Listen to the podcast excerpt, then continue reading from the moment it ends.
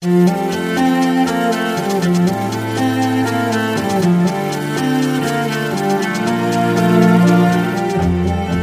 and welcome to Cellomoji Chats. I'm your host, Liz Lee, otherwise known as Cellomoji, and I'm here to talk about tips and tools to help you on your cello journey. Hello, and welcome to episode number four of Cellomoji Chats. And today I figure would be a good time to talk about mental toughness. Now, I recently read this article from Strings Magazine, um, and it talked about mental toughness and how to perform optimally under pressure. And I think this is a really good topic to talk about because, especially over these last couple years with these unique situations, I think having mental toughness is A, sometimes hard to practice, and B, it's just become more relevant um, and more important to address uh, because I think it is something that is often not discussed, uh, whether it is out of just a taboo topic to talk about or whether it is just something that is considered you should be able to handle this. And I do think that uh, there are many resources out there that if you need someone as like a mentor, a therapist, um, you should seek that out. You should not feel ashamed that you need extra help outside of just yourself. So I want you to picture this. You are performing a Bach cello suite. Let's be a little bit more precise. How about the third cello suite? And you are in the middle of a courante, which is the fastest movement of a Bach suite. And you are getting into the second half. Uh, the courante is split into two halves, the first half and second half. And you're getting into the second half, and before you know it, you forgot a note you forget how do you get back to the repeat sign or even how do you even end the movement? It's just completely blank. And this is what happened to me. I was performing a Bach third cello suite courante and I completely blanked out. It was like as if there were no notes whatsoever in my brain. And it was terrifying. It was that moment where you have to make two decisions. do you just end it there or do you circle back to the beginning? And I just circled back to the beginning and I prayed that I would just somehow remember things or that my body would remember things. And fortunately, I just managed to scrape through to the end. It was not a pretty performance, but it was terrifying because I don't think I was prepared for something like that ever happening. I mean, how can you ever expect that you're going to be performing and then you just completely blank out? There is no uh, no one on the the wings that's going to cue you or give you any hints about things that you have forgotten. You just have to kind of make your way through and hope for the best. Now, this is not something that I just roll out of bed and I just immediately knew that if I blanked out, that I just needed to restart somewhere.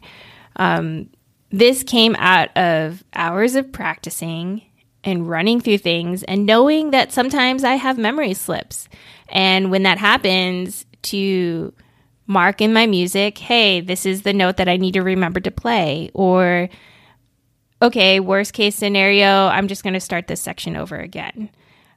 And is that really considered mental toughness? Perhaps not. I I kind of view it more as like mental preparedness.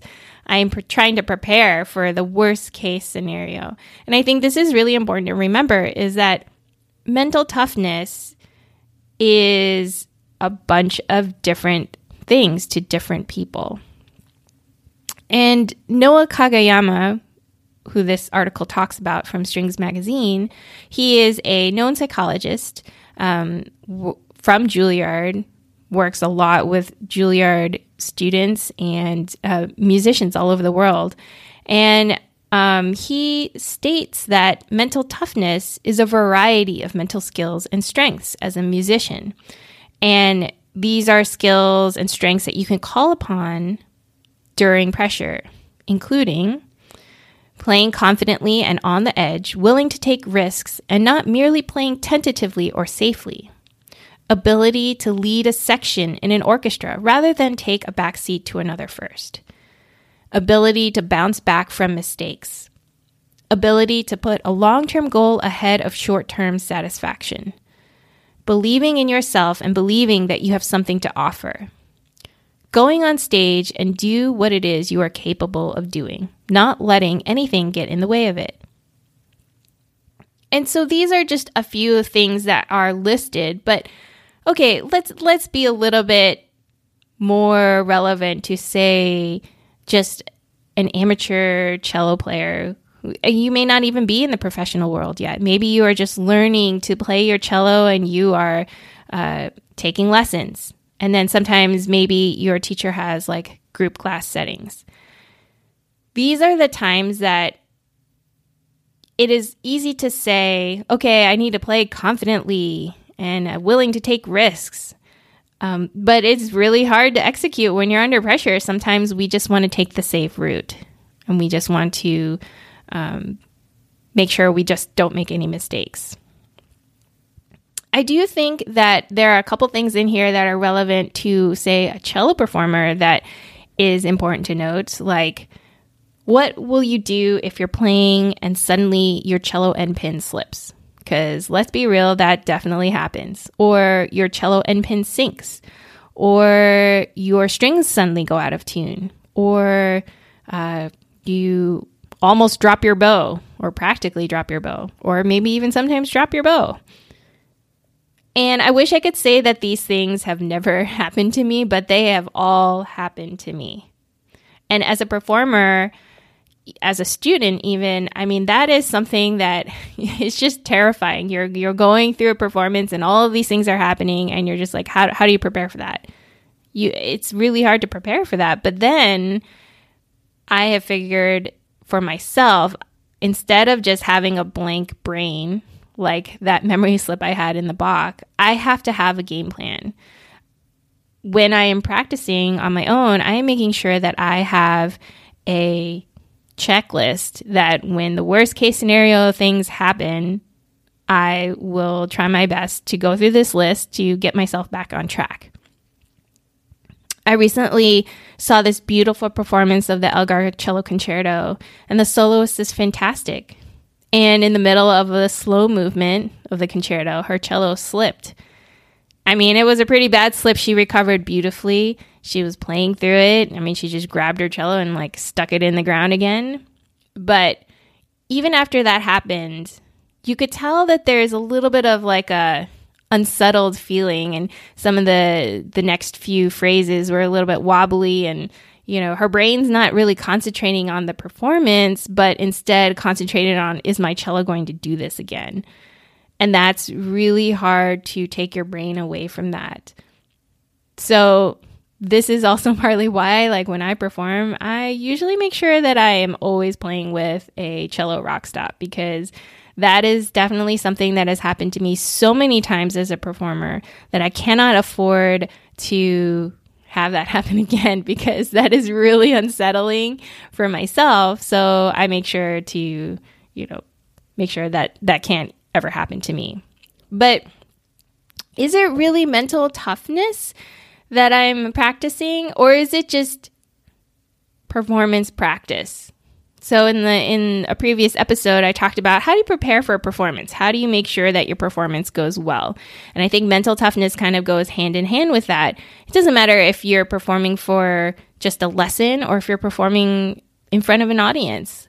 There is something about the mentality of how do you set yourself up for success? And if you have a teacher, you also have to make sure your teacher is helping you out with that as well.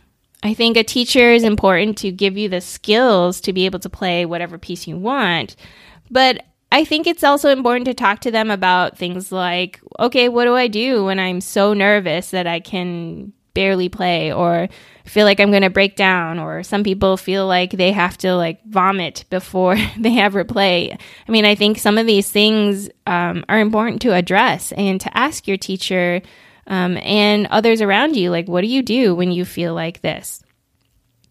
Mental toughness also means I feel like to have a little bit of vulnerability like that to acknowledge, like, hey, I am not indestructible, but I am going to take steps to make sure that I can become a little bit tougher, a little bit more used to playing. And I and I am not a therapist and I am not a psychologist. And I do understand and fully acknowledge that there are situations that I will never understand. Um, I do know that there are many performers out there that struggle very much with performer anxiety. Um, and they have to take steps to make sure that they're able to perform. And there is nothing wrong with that everybody has to do their thing to make sure they are healthy when they perform. But that's the thing is at least you're taking steps to do something. Mental toughness is something that you have to work on. It is not something to just say, well, I just get performance anxiety and that is the end of that. Um, every person I know that has a tough time performing, myself included, sometimes that we all take steps to try to make performing a little bit easier. So that means playing for more people, great. If you have a smartphone, iPad, laptop, you probably have a recorder on it and probably have a, a camera on it. And I would challenge you to record yourself. I will guarantee you every time you push that button record, you're probably feeling a little bit more uncomfortable than if you were just playing for an empty room. That in itself is a feeling that is really hard to recreate in just a, an average practice session. And the more you feel that, the more used to it you will feel. And you will also understand, like, okay, this is what happens when I feel nervous or when I feel a little bit anxious. Um, I don't think it is enough to merely acknowledge that you get performance anxiety, but I challenge you to think about okay, well, this is what happens. How can I overcome this? That is, I think, showing a little bit of toughness, taking steps to make a difference in your life. Um, I don't think it is really anyone's place to say, well, if you do this, this, and this, then you should be able to perform successfully because everybody is a little bit different. Everybody has their own inner critic. And to say that, oh, you just need to just do it and think positively, sometimes that's hard for people. And I fully acknowledge that. But I also think, well, you also have to maybe fake it till you make it. Fake that positivity is what I mean. You you can't fake playing obviously. Like you you have to practice and do all the preparation that you can mental toughness will also translate to confidence. Like you'll feel more confident the more you practice. Perhaps for those of you who are feeling more anxious about things, that means you just need to practice more. You know, I I think that there are many situations that would take more than just a single podcast episode to address. Um, but I do think that you can acknowledge, okay, this is what happens, and this is what I'm going to do about it. Um, to just merely say, this is my problem, and wait for someone else to tell you how to f- solve it, that, that's going to probably not give you any solution whatsoever. And perhaps what you can do too is find situations that you can put yourself in that are slightly more uncomfortable. Now, this doesn't even necessarily have to involve other people. Um, I've known some people who had performance anxiety and then they just decided to every day record themselves and put it up on social media. Not because they needed like vanity metrics, but because it helped them overcome their fear of performing. Or perhaps I have some other friends who are like, hey, I know you're not playing this instrument, but I would like to play for you so that you can listen to me and perhaps give me feedback. Um, they're seeking out other opportunities to overcome their anxiety and become better at performing and to toughen up their brain. Now, earlier I did list about a whole bunch of things that happens to cellists. There's even some humorous videos out there of like all the things that can possibly happen to a cello player while performing. And they all do happen. Um, it is very painful. And obviously, it's not something that you can practice for. But I think some of those things are, are things you can prevent from happening. Um, you can take steps in your preparation to give your your brain more confidence before you perform. So, for example, make sure you have a rock stop. I make sure my rock stop's not one of those uh, free, uh, like puck like things on the floor, but I make sure it's a strap because it's strapped to a chair, so that thing is not going to move. Um, I make sure my cello is in tune, that I have time f- in the place that I'm performing so that my cello can get accustomed to whatever the temperature of the place is. Because trust me, there's been times when you're going from sub zero temperature into a room that's extremely hot, or vice versa. And that definitely affects the, the tuning of the cello. I make sure my end pin is super tightened. Like I double check that even before I go right out on stage because a loose end pin is the worst thing that can happen because it's just a slow and painful drop. Um, or uh, things like what happens to your hands before you play. Everybody has their own thing. Like they're too hot, they're too cold, they get sweaty. Um, you can take steps to help your physical body before performance. So I don't think that I have a big solution to mental toughness.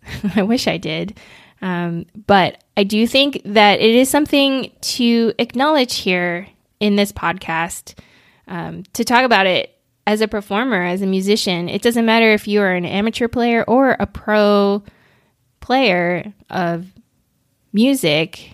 We all have these situations where uh, your brain is going to tell you, hey, you can't do this, and you have to find a way out of that. So, this is merely an open conversation. Um, and if there are thoughts about how people address mental toughness, please reach out. Um, you can email me or and and let me know what do you do to get mentally tough.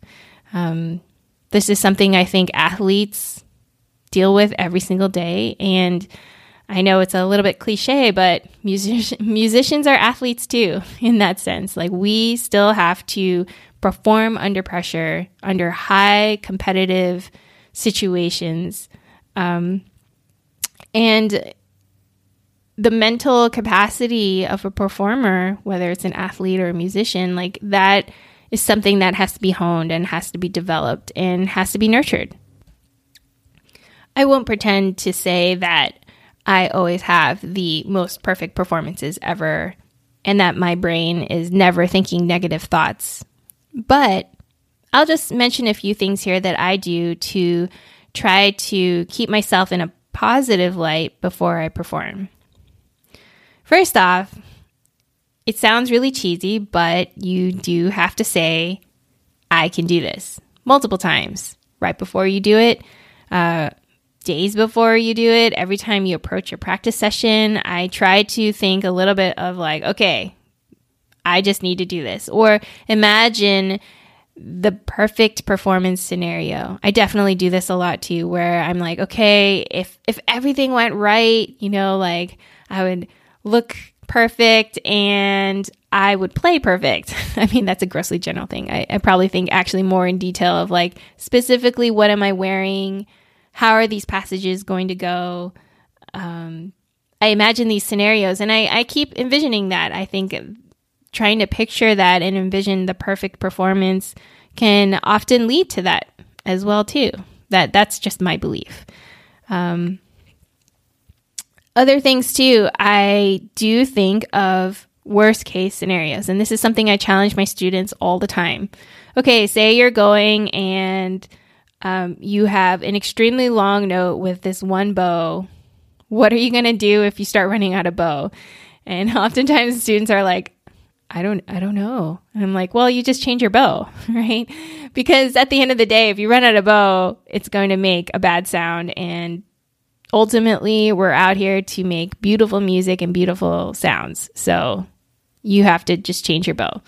And that happens to me too. Um, in orchestra situations, you don't even have time to ponder, like, did I play this passage right or not? Because the rest of the orchestra is going on.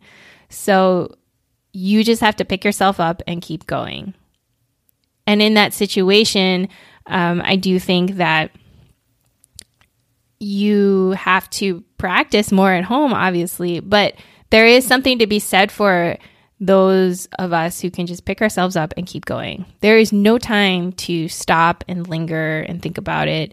And it is all too easy to do this during solo music, which is why um, it is so hard to practice this because we are trained to stop and to go over things when things don't go right.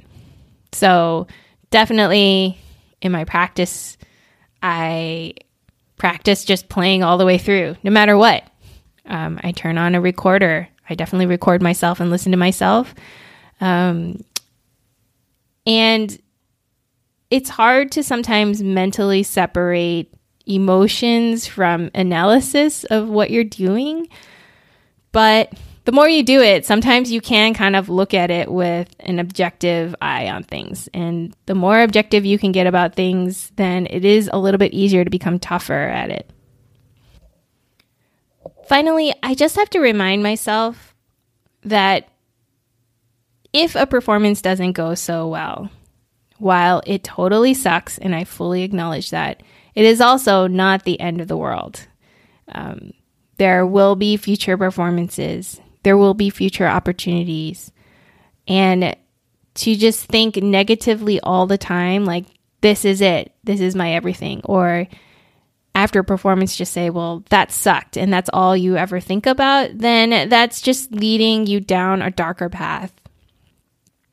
And when I hear my students perform or play for me in a lesson, I'm always like, okay, think of three positive things that happened here and maybe one or two things that you can improve on. I never say one or two things that went bad. that's that's that's the worst thing you can say is like what went bad.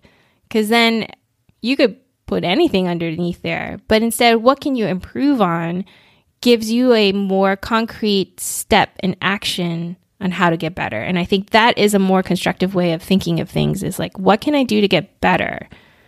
Um, and you'll find more success that way rather than just think of all the bad things. Because, I mean, sometimes things happen that, sure, you just had no control over, or may have been a fluke that just like was a one time thing. So I don't necessarily have a concrete answer for mastering mental toughness. But hopefully, this just opens up the conversation and gives you a few steps for yourself to think about on how can you make yourself take the steps to become a little bit tougher in the mind. Whether this means seeking help from others, whether this means having a more concrete performance practice, thinking of worst case scenarios and how to get out of those worst case scenarios.